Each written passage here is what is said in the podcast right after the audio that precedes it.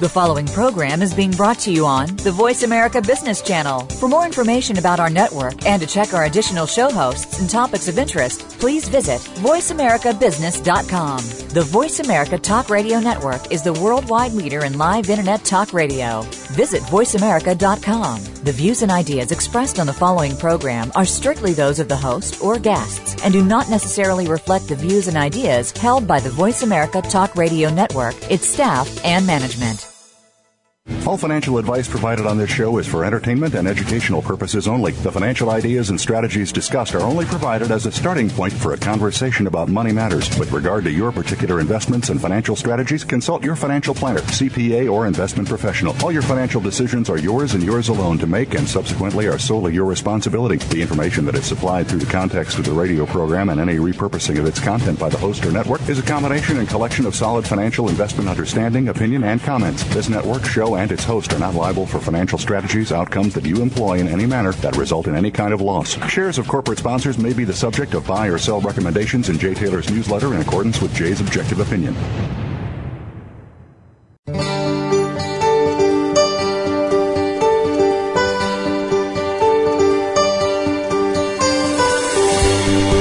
Welcome to Turning Hard Times into Good Times with your host, Jay Taylor. This hour will help investors fix issues and achieve personal gain. Now, here's your host, Jay Taylor. Welcome to Turning Hard Times into Good Times. I'm your host, Jay Taylor, and I'm also uh, the author of a newsletter called Jay Taylor's Gold, Energy, and Tech Stocks. And my company, Taylor Hard Money Advisors, is also in partnership with Roger Wiegand, who publishes Trader Tracks, and Chen Lin, who publishes What is Chen Buying, What is Chen Selling. We do have a special introductory offer for each of those newsletters. Separately, call my assistant Claudio Bossi in New York, 718 457 1426, 718 457 1426, uh, or go to miningstocks.com to sign up for our newsletters. We do uh, like to remind you to go to J Taylor Media, that's J A Y TaylorMedia.com, to access this radio show as well as all three newsletters that I just mentioned, and a number of other things that I do uh, as your host. Also, you can follow me on Twitter under the handle Silverstocks. Well, we do want to thank our sponsors for making this show economically viable. Um, today, our sponsors are Eurostar Gold Corp, Liberty Silver Corp, and Arroway Energy Inc. Also, want to thank each of you for uh, listening to this show, making it the number one show on the Voice America Business Channel. Well, today I am revisiting discussions I have had with G. Edward Griffin and Ron Paul, dating back to our very first show with Ed Griffin that dates back to March 2009, and then with Congressman Paul in April 2009, May of 2010, and April of 2011. And finally, I will conclude today's show with uh, Dr. Ron Paul's recent questioning of Ben Bernanke about the secrecy of the Federal Reserve Bank and why he is so protective of that secrecy. The main reason the U.S. economy, and indeed the world economy, is in such trouble is because of the enormous amount of fiat money creation by the Federal Reserve and other central banks too, but led by the Federal Reserve. Uh, and these banks no longer are restricted by any kind of gold standard that holds down the amount of money that can be created. If there is one book I think everyone who cares about the prospects of freedom and liberty should read, it is Ed Griffin's best selling book, The Creature from Jekyll Island. This is a book that tells you who owns the Federal Reserve Bank and what the real reasons for its creation was. If you understand that, then much of the dictatorial policies implemented by the Federal Reserve Bank and the U.S. government will start to make sense.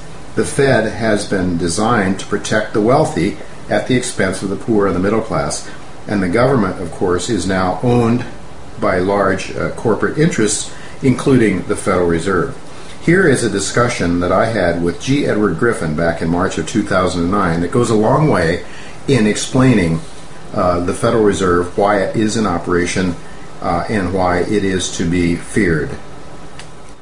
Thank you, Jay. Good to be here.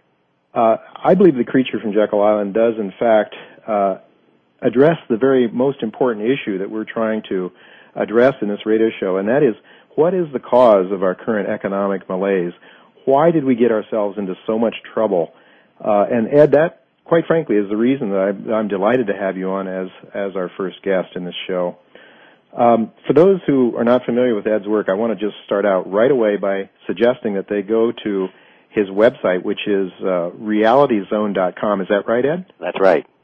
Um, we have so much ground to cover, Ed, and we have so little time to do it here, and uh, less than a half an hour. I think that we can give maybe our listeners an introduction to what the creature from Jekyll Island is all about, but I, I'm not sure that we're going to be able to get into the kind of depth I would like to get into, but maybe sometime in the future uh, we can do that, I hope, or at least if I can just get people to read this book. You know, I tell people at all the speaking engagements that I'm that I'm involved with, I always tell people they should really read this book because it really outlines, as I said, the heart of the problem I think that we have in our financial markets right now.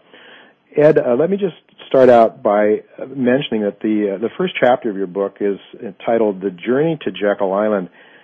Uh, the book starts out by talking about this clandestine gathering of a group of men who boarded a luxury train, I believe in Hoboken, New Jersey, to go to this place called Jekyll Island off the coast of Georgia, and they were pretending to go uh, duck hunting, if I'm if I'm not mistaken. Could you tell our listeners who these men were and why were they pretending to go duck hunting, and what was the real purpose of their meeting?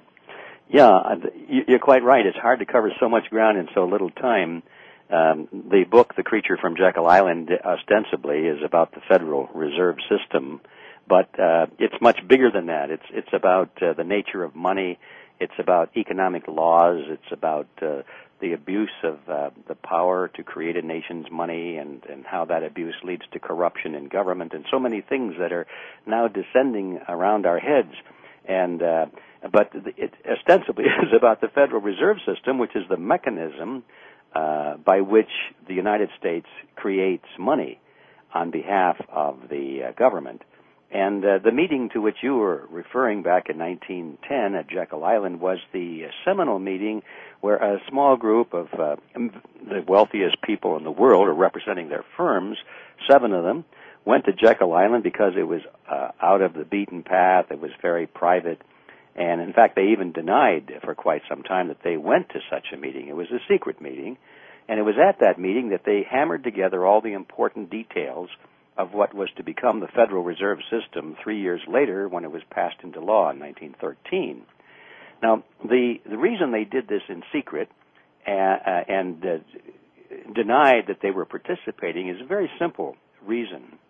The Federal Reserve was offered to the American people as an agency of the federal government. Supposedly, they thought it was an agency of the federal government, and it wasn't. But it was offered to them as uh, an agency which was supposed to uh, put the reins on the very powerful banking uh, dynasties in Wall Street.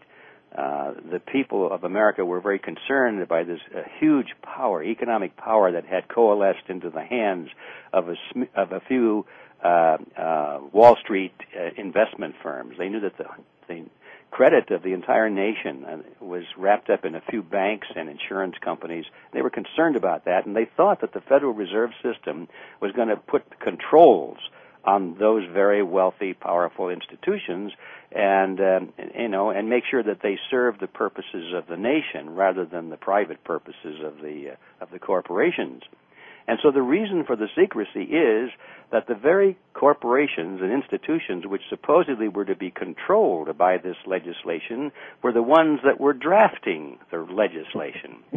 They decided that, well, okay, the, the people want uh, uh, some laws now to control our industry, so we're not going to wait for enemies of our industry to write those laws. We will do it ourselves. And we'll hide that fact. We'll let the people think that it was done by their noble politicians when in fact we are the ones that are drafting it. And that's the reason for the secrecy. It's a very simple and an obvious uh, logical arrangement when you think about it. And the people that went there, the seven of them were Nelson Aldrich, who was the, the Republican whip in the Senate, uh, one of the wealthiest men in the country, uh, Abraham Piatt Andrew, who was Assistant Secretary of the Treasury at that time, but he was he came from a banking family, and that's the reason he was Assistant Secretary of the Treasury, because basically he had banking connections. Frank Vanderlip was there. He was president of the National City Bank of New York. Henry P. Davison was a senior partner of the J.P. Morgan Company. Charles D. Norton was president of J.P. Morgan's First National Bank of New York. Benjamin Strong was there. He was head of J.P. Morgan's Bankers Trust Company. And finally, Paul Warburg was there, who was a full partner in Kuhn Loeb and Company. which was a representative of the Rothschild banking dynasty in England and France. And of course, his brother Max Warburg was the head of the Warburg Banking Consortium in Germany and the Netherlands. Those are the guys that drafted the Federal Reserve Act. And when you look at the wealth which they held individually and which their banks and institutions held, according to estimates at the time, which we pulled out of the New York Times, was that they represented about one fourth of the wealth of the entire world. Now, that was, in other words, the very banking cartel, the industry, uh, the uh, money trust, as they called it in the newspapers those days. Mm-hmm. That was the very money trust that supposedly the uh, Federal Reserve System was supposed to control. Mm. And they drafted the legislation. Well, now we jump ahead to today. W- what's the fruit of that? The reason these guys created the Federal Reserve System is so that they could use the uh, governmental power that that backed it to make sure that they would uh, enjoy a nice, handsome profit, no matter whether their businesses failed or succeeded. They knew that if their their businesses were probably going to fail because they were uh, they were uh, undergoing very unsound banking practices. They were lending money they didn't have uh, they didn't really concern themselves too much with the ability of the person to pay, or the institution or country to pay back the loans, because they knew that in in the event of a crisis, they could always go to the taxpayer and get the taxpayers to put up the money to cover the losses. That was all started back in 1910, and you know, for years, people tried to tell the American people that this is what's going on, and you better look out because uh, you know you're going to wind up picking up this huge bill. And nobody was interested. They said, ah, "I don't believe that." Um, and that, anyway, we're living well, aren't we? Look at the prosperity. Mm-hmm. Well, now here we are now in 2009 and it's finally coming down the way some of us have been predicting all these years. And now people are saying, well, what happened? Well, how hmm. did this happen? How did we let this happen? Yeah. Well, they let it happen is because they didn't care. Yeah. It didn't take an interest. Now it's uh, it's very very very late. But Ed, the reasons given to us, uh, you know, constantly by the media has always been, you know, it's for our own good. They're going to, uh, they're they're going to uh, manage the economy. They're going to they're going to be able to avoid uh, significant downturns in in the economy by by having more liquidity, by having the, the Federal Reserve being able to uh, to create lots of money. Um, but you know that obviously isn't uh, isn't working out too well, is it? Well, no, that's always been the argument from the very beginning, back in 1913 when they passed the the bill. It was all to help America. It was all to help you folks, the the average person. We are doing this. The bankers are saying we bankers are doing this, and we politicians are doing this for you folks. Not all. We don't benefit, do we? Of course not. Uh, it's it's a bunch of nonsense. It's uh, it's propaganda, and it's just amazing to me that uh, the average uh, voter is uh, is so uh, politically illiterate mm-hmm. that they fall for that stuff over and over and over again. They actually believe that the government is there to help them. You know, that's well, they Ed, actually believe that. Well, Ed, you could say in a way then that the uh, that the stated reasons for the Federal Reserve's creation has been a failure, perhaps, but but have has the Fed looking at it from their own through their own eyes, if you could do so, have has the Fed's real reasons for being created been a failure? Do you think? Oh, it's been a, a rip roaring success. Uh-huh. The Federal Reserve has succeeded on every one of the principles which they set out to to uh, to do back on Jekyll Island when they discussed the purpose of the Fed. Mm-hmm. Um, first of all, it was to control the competition. They were they were concerned over the arrival of new banks springing mm-hmm. up in the South and on the West Coast of the expanding nation in those days. And they wanted to keep control in New York with the existing biggest banks. They, they wanted to be able to pass on their losses to the taxpayer. They wanted to be able to create money out of nothing so as to manipulate interest rates, which would drive people to the banks to borrow money at, at uh, low interest rates rather than for people to save money and do whatever they wanted to do, expand business or take vacations or whatever they wanted to do with money. Instead of saving the money, they wanted to bring the people into the banks to borrow monies because the banks make money only when others come in and borrow. Mm-hmm. Uh, the banks really don't want you to pay back your loans. They want you to just keep those loans open forever, like a credit card statement, and just send in your interest every month. Well, Ed, as I understand, you know, as the United States was a young country in the early 1900s, it was growing very rapidly. The, the late 1800s, it was growing very rapidly, and there were a lot of very successful companies that were not really needing banks. They were actually growing from internally generated funds. That is, they took their profits and reinvested them so that the institutions, the, the industrial companies themselves were actually, in a sense, banking interest and they were crowding out the, the big New York, the money center banks. It was that then part of their reason was to avoid that competition? Is that what you're saying? That's exactly what I'm saying. Yes, they they did not want uh, private capital formation. That was almost like a dirty phrase. They spoke how can we how can we circumvent private capital formation as though it was an evil thing. They wanted people coming to the banks to borrow money rather than save it. Well, we've heard this phrase recently in the mainstream media, um, privatizing profits socializing uh, losses, and I guess that's that's what they've been doing. But Ed, when we're talking about now, we're talking about not billions of dollars. We're talking about hundreds of billions of dollars and even trillions of dollars of socialized losses that the common folks are being asked to shoulder. Is that is that what's going on here? And did yes, that, it, that it all have its origins back in 1910? Then that's right. It's it's been going on for a long time, but it's certainly accelerating right now to the point where I, I think the cup is going to be full. I mean, there's there comes a point when you do have total socialized uh, government, socialized industry, socialized uh, everything, banking, healthcare, and so forth. Uh, you start off with 10% and then 15, 20, 30, 80, and so forth. At some point, you get to 100%. Mm. And uh, we're, I think we're very close to that, and, and these guys in Washington are, are laying out the, the roadmap to get us to that point in a very short period of time now. And when we get to 100%, I think people need to realize that not only are uh, is the economy totally regimented by government, but people themselves are totally regimented by government. It's, and Ed, I think that it's true that uh, socialism doesn't really create wealth. It, it is a consumer of wealth. The capitalism really creates wealth.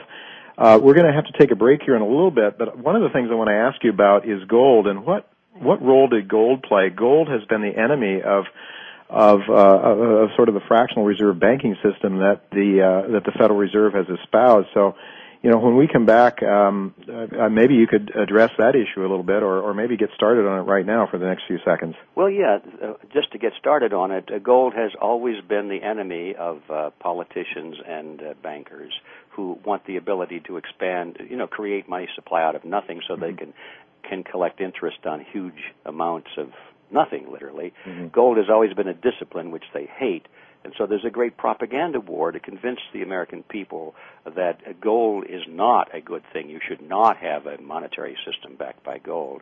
And I'm not quite sure why, but they've heard it so many times that uh-huh. uh, they just repeat it. So I guess it would not be a gigantic uh, surprise to you then that uh, when the Gold Antitrust Action Committee, headed by Bill Murphy and uh, a couple of those uh, folks, the hard money camp, uh, really started to talk about this issue. Um, was that a surprise to you when you heard them talk about conspiracy on the part of the government and banks to to control the price of gold, or at least to keep it from rising so rapidly? No, it wasn't a surprise to me. I was just mad that it took them so long to get there, because that thing has been going on. The manipulation of the uh, gold supply and the price of gold has been going on for a long, long uh-huh. time. But I'm sure glad that uh, that committee came into being because they had the expertise uh, and the knowledge of being able to figure it out and explain it.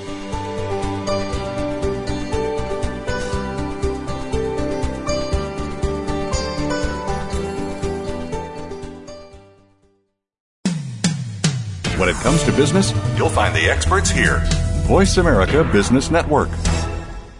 Eurostar Gold Corporation is re examining well known properties in Mexico using modern exploration knowledge and tools to access the riches that others only dreamed of. Eurostar has announced positive drilling results on all three of its Mexican gold properties in 2012. Drilling continues at the flagship El Antimonio property, where over 60% of Phase 1 drill holes have returned significant gold mineralization over wide intervals. Through its aggressive exploration strategy, experienced leadership, and loyal shareholder base, Eurostar is poised to give new life to valuable gold resources. Visit www.eurostargold.com for more information. Want to know more about how you can turn financial losses from the most devastating stock market and economic decline since the 1930s into wealth and prosperity? A successful strategy for dealing with adversity requires a proper diagnosis of the causes and solutions to an underlying problem by applying rarely taught Austrian economic theories to policies implemented by our policymakers, Jay Taylor has been able to quadruple the value of his model portfolio since 2000, while the stock market has been in the worst bear market in decades. At miningstocks.com, Jay and his associates provide a framework for turning the pains of the current bear market and recession into investment gains. Jay is a frequent radio and TV guest and speaker at investment conferences where he shares his highly profitable Austrian economic insights at a time when most people are seeing their 401ks become 201ks or worse. He is available to share his rare profit making insights via radio, TV, and public speaking engagements. To profit from Jay's insights, call 718-457-1426 or visit miningstocks.com to subscribe to his profitable newsletters. When it comes to business, you'll find the experts here. Voice America Business Network.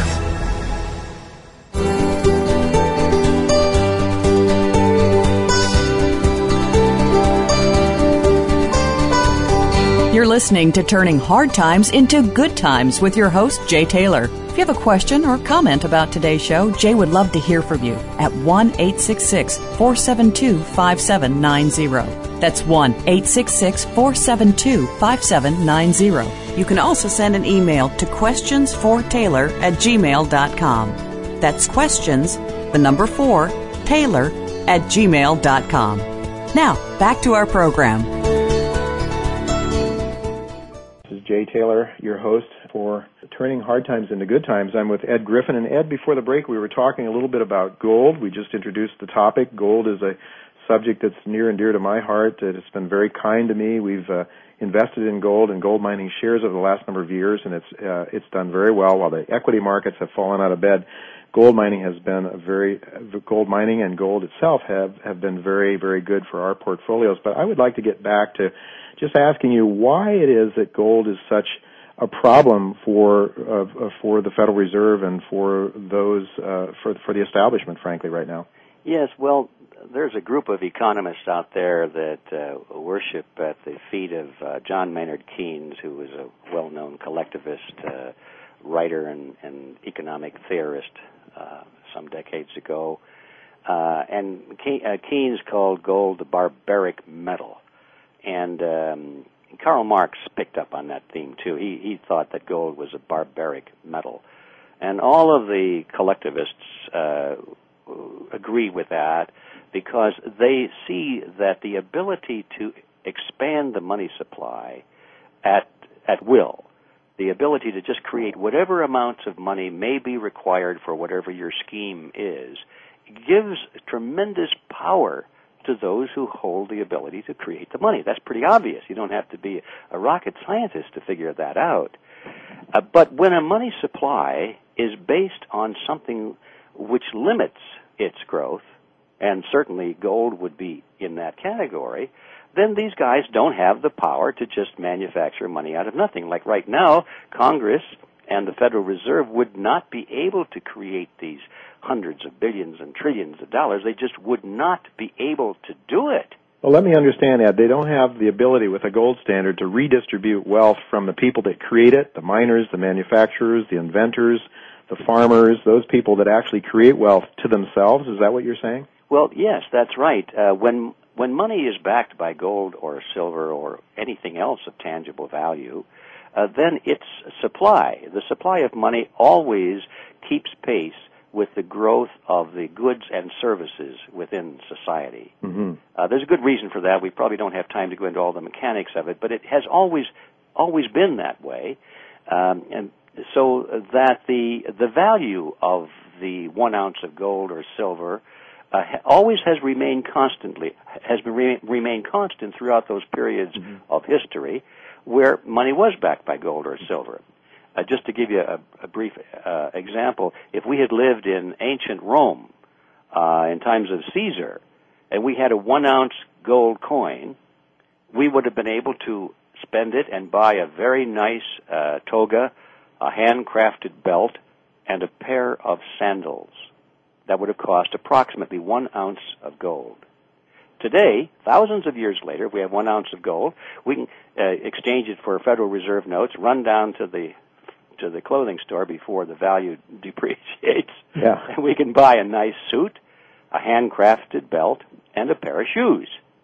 So the value, the true purchasing value of one ounce of gold really hasn't changed in thousands of years hmm because the amount of energy to produce that suit, that belt, and that pair of shoes is approximately the same amount of energy required to dig out one ounce of gold from the ground and, and purify it and put it into a coin. I can tell you, Ed, it's a very difficult task. I've been down in mines a mile under the earth, and the amount of, of engineering and capital and so forth and expertise that's required to get gold from the ground is a heck of a lot harder, I think, than it is for these central bankers to create money out of thin air. Of course, yeah. And so the, the the politicians and the bankers who want that power to be able to create money out of nothing, to accomplish their political objectives or to collect interest on the money which they go through the motions of loaning out, that's a tremendously heady uh, power that they have. They hate the idea of having a monetary system limited by the quantity of gold or silver which people can dig out of the earth.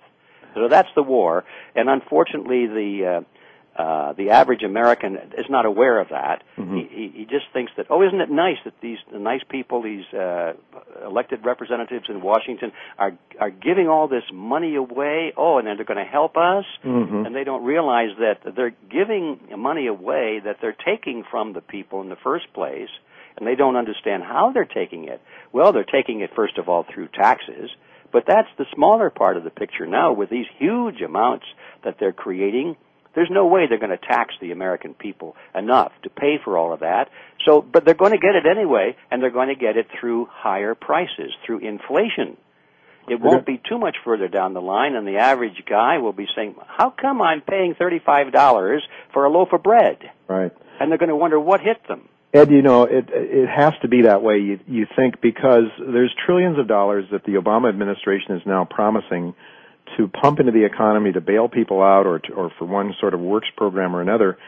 And the Chinese don't have that kind of money. Where where is the global savings going to come from to finance that? I guess that's the issue, isn't it? Yes, there would be no global savings. They're going to get this from the sweat of the average worker.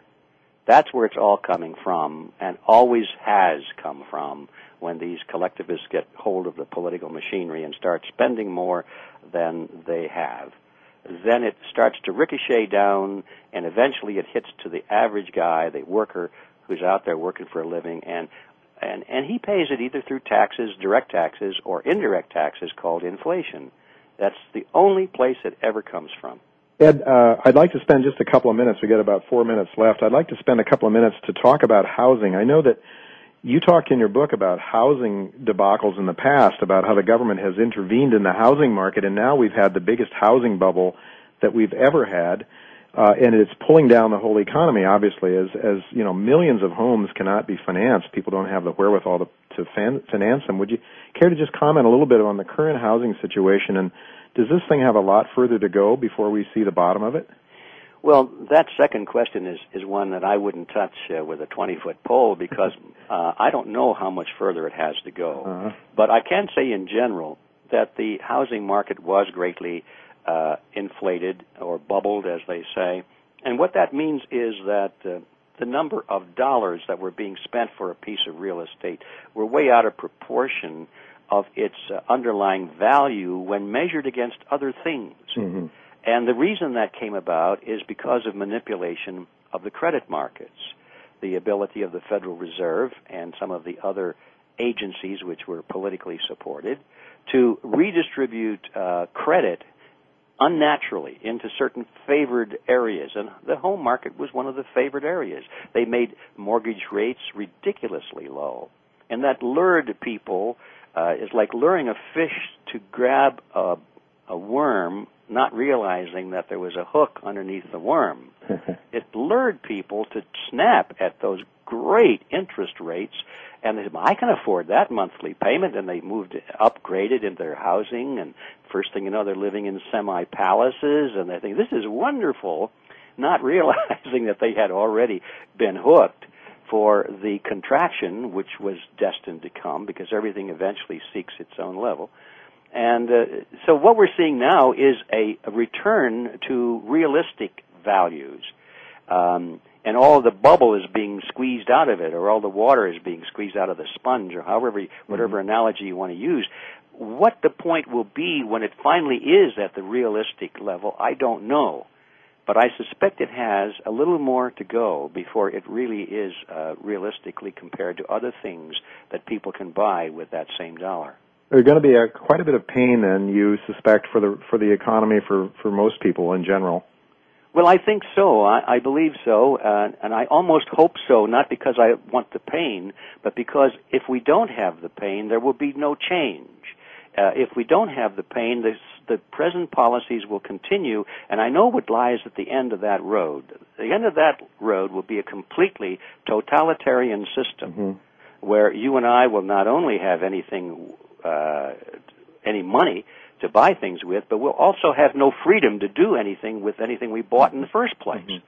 That's and where I, it's headed, and that worries me even more than the economic crisis. That's the worst thing, as Ron Paul has has said. If we have our freedom, we can recover, but if we lose our freedom, it's very very difficult to recover economically. Exactly. Ed, have you got some ideas about what people should be doing, either for themselves or to try to help uh, steer the country back in the right direction?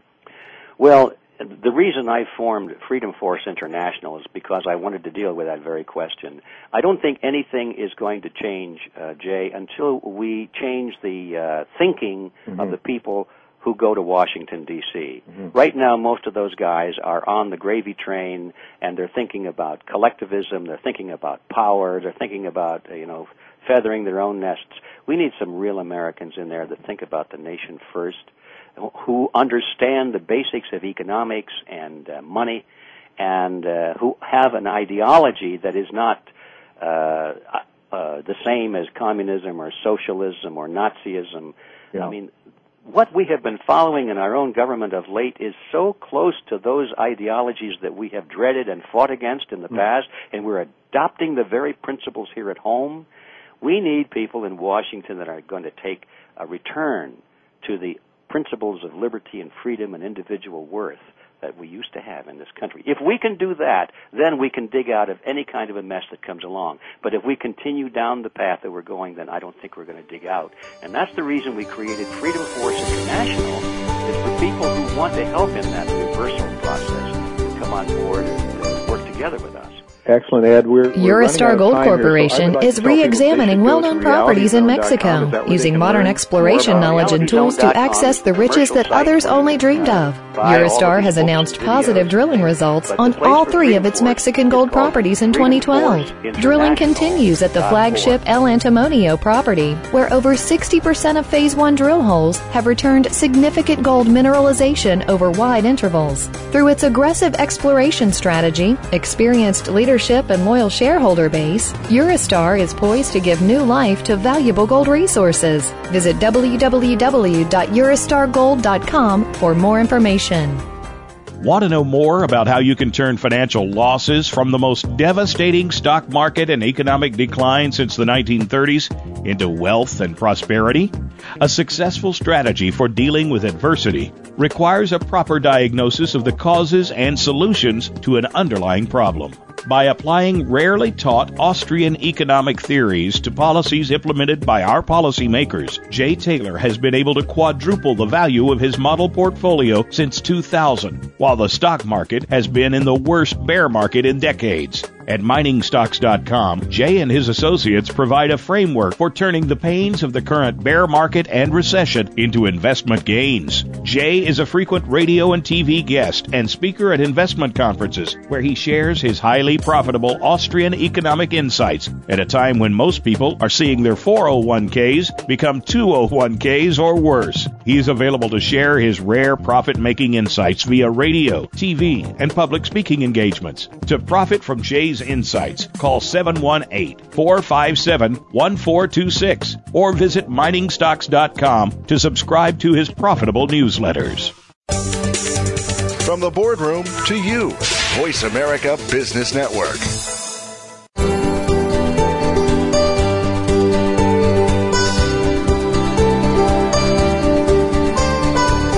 You're listening to Turning Hard Times into Good Times with your host, Jay Taylor. If you have a question or comment about today's show, Jay would love to hear from you at 1 866 472 5790. That's 1 866 472 5790. You can also send an email to questionsfortaylor at gmail.com. That's questions, the number 4, Taylor at gmail.com. Now, back to our program. Welcome, Ron, to Turning Hard Times into Good Times. Uh, thank you, Jay. Good to be with you. Uh, Dr. Paul, this show is really about trying to identify the real causes of America's economic malaise and and then finding solutions to help individuals uh, protect their wealth and increase it if possible. And then also, though, from a bigger picture, trying to find ways that America can get back onto its uh, back to its constitutional roots, which I know is a very a very big concern of yours. But before we get to those issues, I just want to thank you for running for president. I don't know how many people that I was surprised to learn were voting for you or said they were, and they were going to, even though it meant they had to write your name in. Uh, my wife, uh, uh, the wife of a banker friend of mine, for example, a Jewish Russian immigrant who works with my wife at a major financial institution in New York, said that he is was voting for you, and he saw a lot of dangers that uh, that he recognized from his days in Russia creeping into our into our uh, political environment. A college kid down the block from where I live had a Ron Paul sign in front of his house, and my son's roommate uh, at St. John's College in Annapolis, who I thought was somewhere left of Karl Marx, was a, a real big supporter of yours. So I think that you have given us a hope of returning to the values that made America great. So I just wanted to say thank you for that. Appreciate we, that very much. I think that makes a point that the Constitution brings us together, whether we consider ourselves left or right, and that's what I think is so neat about our our system. Except we're disappointed that we don't follow it. Yeah, indeed. Uh, before we get to the real issues um, uh, of you know the central central issues that this program is involved with, I just want to ask you, well, how do you feel about your presidential bid? I feel I feel good about it, uh, but uh, it, it's sort of a mixed feeling because uh, a lot of people were, um, y- you know, uh, upset that I just didn't continue in the process and do it as an independent. Uh-huh. There's always always some enthusiasm. You can't satisfy everybody's enthusiasm, and there were shortcomings in the campaign. That was uh, my fault and others, but overall, I think I was utterly shocked, just as you were sort of expressing yeah. surprise. Some people uh, gave support that you never would have dreamed of. That made me feel very good. That uh, a lot of people would tell me that they had never been involved in politics before, never voted before, and they didn't trust anybody. And uh, so I think uh, that was exciting. But probably the most interesting is the fact that the young people are still interested. Young people still come to Washington. They'll come to see me, and I'm invited to campuses all the time. So that gives me hope for the future because the young people are willing to to look at the problems and maybe do something about it. The people locked in the system I, I don't expect a whole lot to happen. And mm-hmm. people that are in Washington right now, they've created this mess, so I don't expect them to solve it.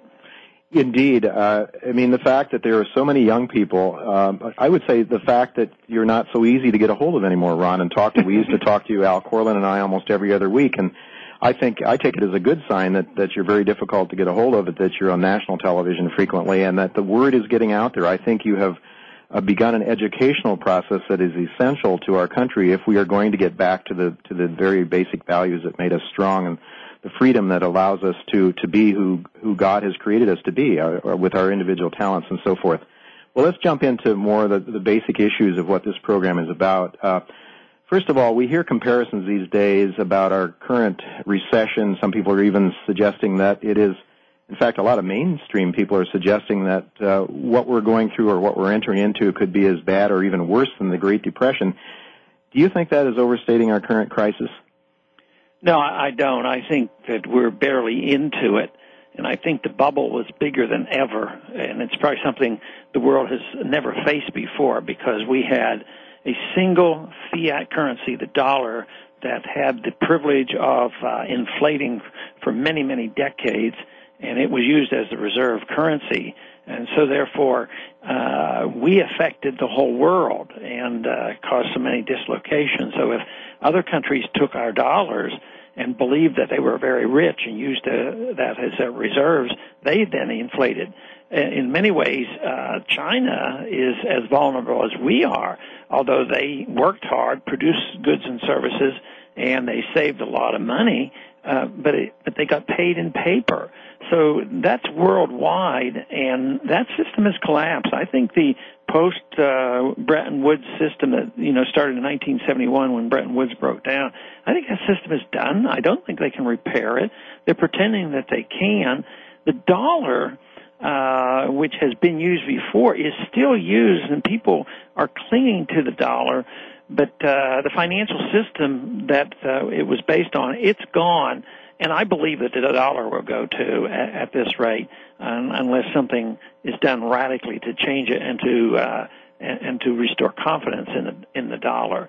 But for now, uh, it's it's limping along. But I think uh, uh, the debt has not been liquidated. The malinvestment has not been liquidated. We're doing all the things that uh, we did in. Uh, in the depression time to delay the correction. We don't believe in free markets liquidating bad debt. Uh, we just prop it up and uh, I think we're destined to destroy the dollar. I mean, just look at the trillions of dollars that have been created in this past year. Hmm. I mean, it just can't happen. I tell people, if it does work, and I'm wrong, that means Americans never have to work again. You know, all we have to do is get on the gravy train, pass out dollars, and tell everybody to produce for us, and we'll pay you for it. Doesn't seem logical, does it? And you know, PhD in economics have a hard time grasping that, Ron. my my mother, who went to through her sophomore year in high school, understands it. And when she saw you, uh, some of your remarks on television, she says, "You know, Jay, he's the only one that makes any sense." So it's sort of ironic that people with the highest education sometimes have the most difficulty in grasping the most basic truths uh, you, you, mentioned the post Bretton Woods era in 1971. Of course, that was what I call Bretton Woods 2 because that's when Nixon took us off the gold standard. Mm-hmm. Initially, we had an international gold standard when Bretton Woods was first set up. Is this the first time in history that we've that the whole world has been on a fiat system, a non-gold backed or a non-metal uh, backed uh, currency system? It's the only one that I know of, and and it's uh, and as pervasive as it has been. I don't think anything even comes close. I mean, in the in the very very old days, in, in Roman times, and when the world was much smaller, uh, they they had a lot of disruptions, but it wasn't quite as uh, extreme because their inflation and distortions would become with maybe clipping coins or uh, diluting the metal and, and things like that. So there would uh, still be some metal value behind yeah, currency behind the paper. And and this time uh, I guess we fooled a lot of people for a long time, but we're not fooling them anymore. So that's why people finally found that this was a total house of cards, and House of Cards has collapsed. And now we have to look for the foundation. But the dollar, which I consider a very sand-like foundation, uh, it, it's not going to work. I don't think we can rebuild this uh, on the dollar again, even though people have parked a lot of money in the dollar. But I sort of think what's going on is the Fed creates trillions. We're not allowed to monitor them. They're secret. They're beyond any uh, any type of transparency or uh, auditing by the by the by the Congress. I think they pass that money out to foreigners to prop up the dollar, you know, to keep the system going, believing that they can rebuild this. And this week, uh, the G20 is meeting. I think uh, there's a bunch of them there that think they're going to patch it together uh, just by producing more money. The the uh, IMF asked for uh, you know 250 billion dollars, and we're arguing no, that's not enough. They need 500 billion dollars. I mean, the whole thing just is so bizarre. That's why I just don't think this, the uh, answer is going to come very quickly. Ron, uh, the Treasury Secretary of FDR, in fact, uh, said that admitted that the that the New Deal was a was a total failure. He he mentioned after eight years of of the F, of FDR's policies that in fact unemployment was as high then as it had been eight years earlier, and he mentioned that we had this huge amount of debt to boot. Why in the world, if we look back and you know at the 1930s, are we following the same in the same footsteps? Boy, you know that's that's the major question, and I think it comes from the uh, delusion of Keynesians although Keynesian came in vogue in the 30s, uh, you know, the Keynesian approach of Bernanke and his talking about, uh, you know, to Milton Friedman by saying, um, you know, you were right, Milton Friedman, you were right. The Fed caused the problem. Mm. you know, we won't, we won't do it again. So to them, they are not repeating it. And I guess we have to concede to them that they're not repeating everything. They're just doing it more excessively. Yeah. You know, so yes, they to us it hasn't. They haven't changed a thing. So that's why uh, the they're inflating uh, much much faster than they. Even though they tried to inflate a lot in the depression, it it didn't work. But they propped up prices and salaries, and they used government programs and more regulations, and just went on and on. So we're doing all those things in government management. Uh, but the the big difference is uh, that in their minds is that they uh, they are massively inflating more than they ever did in the, in the 30s. But uh, to answer the question on why do why do governments and peoples repeat the same mistakes, you know, sometimes that's just sort of a mystery. You'd think they'd wake up. Indeed, uh, you know, Ed Griffin, um, um, who is the author of The Creature from Jekyll Island, was our first guest on this series, and you know, Ed spoke of the Federal Reserve. He said that the Federal Reserve, which was created in 1913, uh, has certain stated purposes that uh, have been a total failure. But on the other hand, if you look at the unstated purposes of the Fed, that is to bail out the banks and the the, the very wealthy uh, banking interest in the United States, it's been a total uh, it's been a total success. Uh, I know that you've introduced legislation. I think almost every every term in Congress to um, to get rid of the Federal Reserve. In fact, um, and, and, and that would be on constitutional grounds, I believe. Is that right, Ron? Yeah, it would be because it's not authorized, and uh, it's been argued over the years. But uh, every time it uh, goes to the courts, the courts always rules in favor of the uh, central bank, and that's how uh, how we got here. And the bill that I have that would get rid of the Fed, it's there to make a point. Uh, even I don't advocate getting rid of the Fed tomorrow, mm-hmm. but the re uh, the reason that we have to talk about it is the Fed may end, or the dollar system may end, and if it ends catastrophically, you know, because of the rejection of the dollar, that's a lot worse than coming to our senses. The, another bill that I've just recently introduced is, I, I think, the proper interim step, and that is to open up the books uh, to allow us to know exactly what the Fed is doing. Mm. Everybody has heard in the news how there have been lawsuits filed against the Fed uh, to tell us exactly how much money they created and where where they sent it. And they just stiff us on it. They just no, we don't have to. And they're right under the law. Mm. And, and I've told I told them in person, you know, in committee, I say, you know, under the law you you don't have to, but under the Constitution you should. Yeah. know? And they they don't tell us a thing. And my bill would be to able to audit the Fed and repeal the portion of the code that says that they're exempt from any auditing.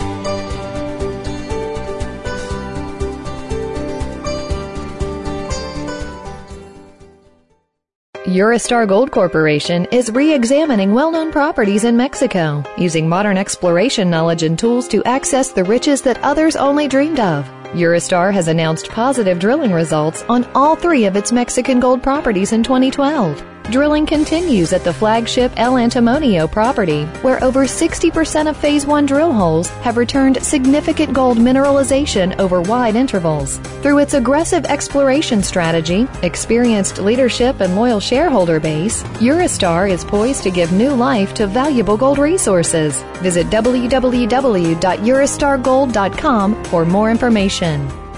Want to know more about how you can turn financial losses from the most devastating stock market and economic decline since the 1930s into wealth and prosperity? A successful strategy for dealing with adversity requires a proper diagnosis of the causes and solutions to underlying problems.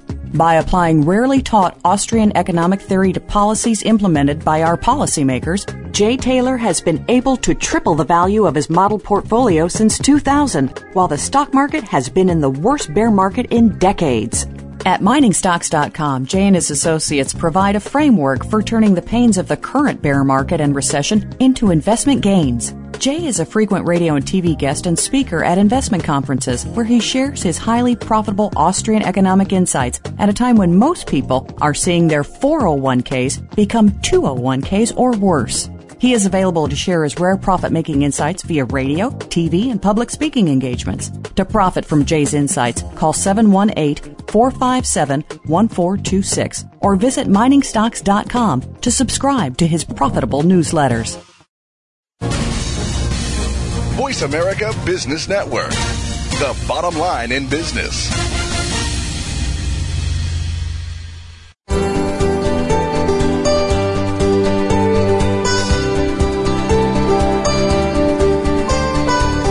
You're listening to Turning Hard Times into Good Times with your host, Jay Taylor. If you have a question or comment about today's show, Jay would love to hear from you at 1 866 472 5790. That's 1 866 472 5790. You can also send an email to questionsfortaylor at gmail.com. That's questions, the number 4, Taylor at gmail.com. Now, back to our program. Welcome back to Turning Hard Times into Good Times. I'm your host, Jay Taylor, and I'm here again with Congressman Ron Paul. Ron, before the break, uh, we were talking a little bit about uh, Ed Griffin's uh, views of the Federal Reserve and how the Federal Reserve essentially, you know, based on their stated goals, have been a total failure. They were supposed to have sort of, you know, low unemployment, be able to manipulate the money supply to keep inflation low and to keep unemployment at full, full levels clearly, you know, we're we're running up against 10% unemployment now. Um, you know, inflation has been very, very high over the years. The dollar's eroded in its purchasing power very, very significantly since the Federal Reserve came into being. Would you agree with Ed that, in fact, uh, the Federal Reserve has been a failure? I mean, setting aside constitutional issues, which you've you, you know you've objected to the Fed on the, on that basis. What about its its practical implications? Has the Fed been a success uh, in its stated objectives? Uh, I think you would answer no. But then, uh, what about its unstated objectives? I mean, would you care to comment on that?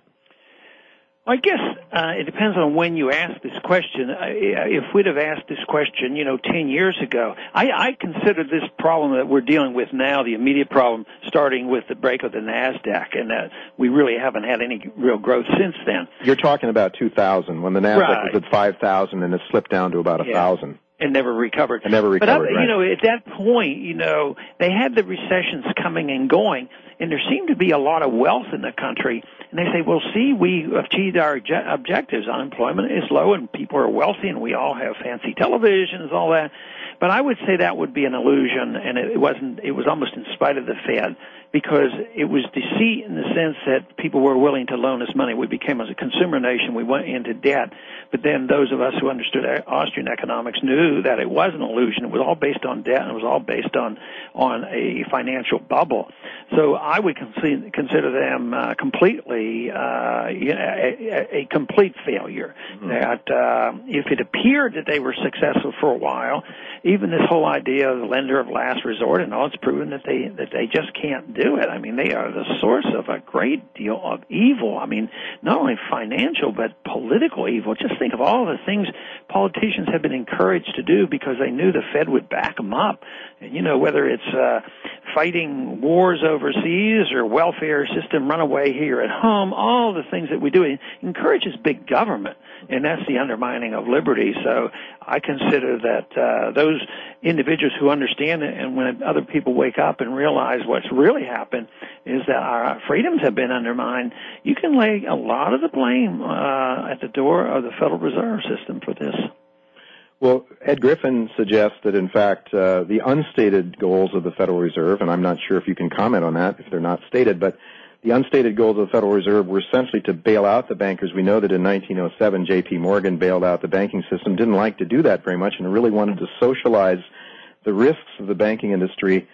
Um, and uh, and so, from that perspective, uh, Griffin believes that the Fed has been a tremendous success. Well, certainly, we're seeing the taxpayer getting hit really hard, and only not, not only now, but far more in the future, to pay for these trillions of dollars that are being created out of nothing to uh, to bail out the system. So, do you have any comments on on the Fed? Yeah, well, I have a little more trouble uh, outguessing all their motives. Yeah, and especially since it's over a long period of time. You yeah. know, uh, it the uh, Fed uh, came into existence in 1913. the evolution from 1913 up to 71 was not, you know, uh, all of a sudden it was gradual. They'd change reserves. They would go to uh, Bretton Woods, and then that would break down. So uh, I I don't know even if those were the unintended goals stated in 1913. Mm-hmm. Most of them weren't around to find out whether it was going to work or not. But I I see it more based on uh, uh, bad ideas. I, I think there's a a lot of people who are well intended, but there's a lot of people also that want to bail out, you know, and believing, and then they rationalize and say, yeah, we got to be taken care of. Why do we pass all this stuff in Washington? And uh, do the liberals always preach that you want to take care of rich bankers on Wall Street and, and all? No, they don't preach that at all. Yeah. But all of a sudden they they say, well, you know, the little guy's going to be hurt too. We yeah. have to keep the system together. So I, I think uh, the greatest uh, harm has been uh, just people who have really misunderstanding uh, of how this works, and that just invites people who will manipulate the system and and, bene- and, and to their benefit not necessarily evil intent, but just a misunderstanding to a great extent. I think I would be, I think I would agree with that because I certainly know a lot of people on Wall Street who are who are not bad people per se. They definitely believe that this is the right policy and it's for the good of the nation. If my neighbor's house is for sale and nobody buys it, why if you know he can't he can't uh, finance the mortgage, then it's better if the government socializes it so that my house values don't. Well, Jay, I bet you you've run into people who have been in banking business. I know I have if you talk to them about monetary policy and, and the Federal Reserve and the financial system,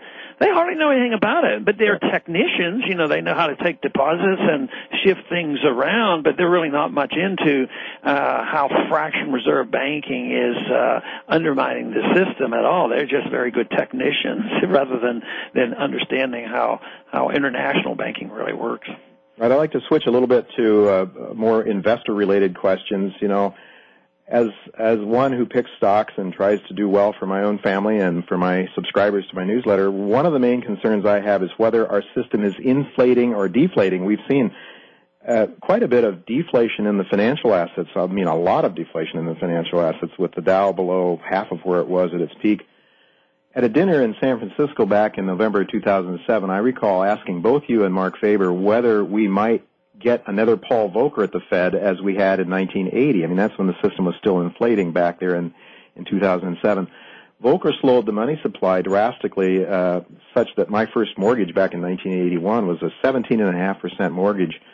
Both Marc and you thought that that was politically impossible, that we weren't going to see another Paul Volcker rise uh, anytime soon.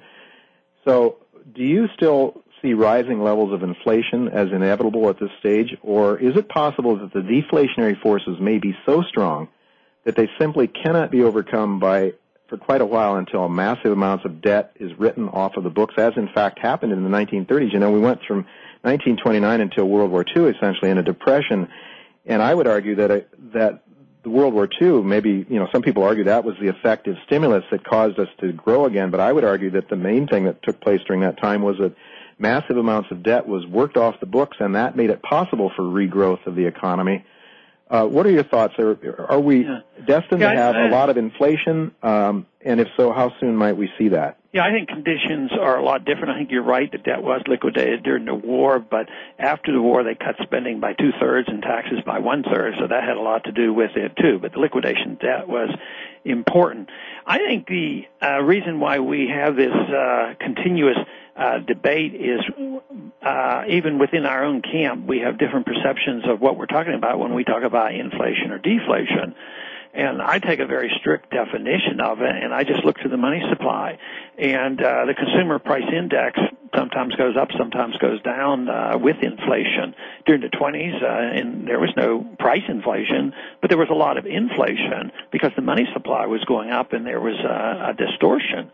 But uh, no, I don't think I don't think too many people who are believers in inflation are too shocked or are surprised to see tremendous amount of liquidation of debt which to some people they call that deflation. Mm-hmm. But uh, now, if if if Bernanke had not really really pumped uh, and just allowed bankruptcies to occur, uh, then then the money supply might have shrunk, which it did, yeah. you know, to a degree in the depression. But the money supply is not shrinking uh, but people are feeling less rich.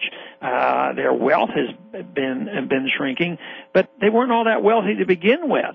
So I would say we have inflation. In in uh, soon, prices will start rising. Prices are rising in medical care and food right now. So I expect inflation to continue, but but there certainly is uh, deflation of value in the financial instruments. Do you see a, a, a, danger of hyperinflation? Could things get so out of hand that we have a, a German Weimar Republic situation on our hands? I keep thinking that we're not that stupid and that we just print out, print money, but right now I think the more unemployment there is, that will never cut unemployment checks. We have a vehicle today which we didn't have in the 30s to pass out money, mm. uh, and that is, uh, you know, through Social Security and pay for the medical care and unemployment benefits. Uh, they they didn't they couldn't quite do it like that in the 30s, but right now they will not hesitate for a minute uh, to not pass out money. Uh, Bernanke said he'd use helicopters, but of course that's a cliche. In a way, it, it will be passed out. So that's why I, I expect uh, the value of the dollar to go down. It's, as long as you see the money supply growing, uh, the value has to go down. And right now, it's it's sort of the uh, velocity of money or the propensity for people to spend the money. People are reluctant. Uh, even wealthy people who have a lot of money in the bank, they say, I don't know what's going to happen next year, so I'm not going to spend my money. So yeah. once that attitude changes, and that's a psychological point, and that is what you can't predict. As you think as, that, but that will come as long as you keep printing the money. So, so do you think if they're if they uh, hand out money, say to the lower income groups, the middle income people, that they will spend that money if there's transfer checks sent out to the masses? That that is a way they could kickstart things and get things to to move again? Yeah, well, maybe in a negative sense because yeah. uh, if they have if they pass out enough money and and people have to live, what we'll do if if they have to have housing and they have to have energy and they have to have food, uh, it, it's just going to push prices up. That's when I think you will get more uh, moving in the in the direction of uh, the Zimbabwe situation, where prices are going up in the midst of a recession or depression. So you can have inflationary depression. Yeah. So if we continue on this course, that's what I would expect, uh, an inflationary depression. Right now, we're I don't uh, we don't have true deflation, although like we see we see prices going down in stocks and people feel less wealthy, but there's still a lot of money out there.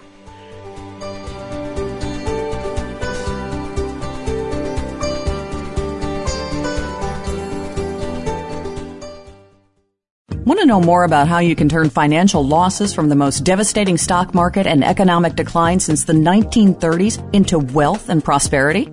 A successful strategy for dealing with adversity requires a proper diagnosis of the causes and solutions to underlying problems. By applying rarely taught Austrian economic theory to policies implemented by our policymakers, Jay Taylor has been able to triple the value of his model portfolio since 2000, while the stock market has been in the worst bear market in decades. At miningstocks.com, Jay and his associates provide a framework for turning the pains of the current bear market and recession into investment gains. Jay is a frequent radio and TV guest and speaker at investment conferences where he shares his highly profitable Austrian economic insights at a time when most people are seeing their 401ks become 201ks or worse. He is available to share his rare profit making insights via radio, TV, and public speaking engagements. To profit from Jay's insights, call 718 457 1426 or visit miningstocks.com to subscribe to his profitable newsletters. Zoomed Leadership.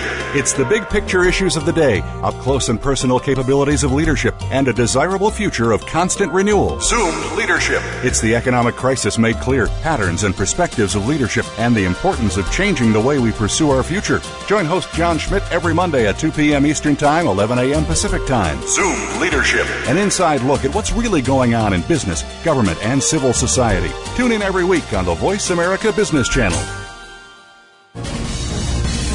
Voice America Business Network, the bottom line in business.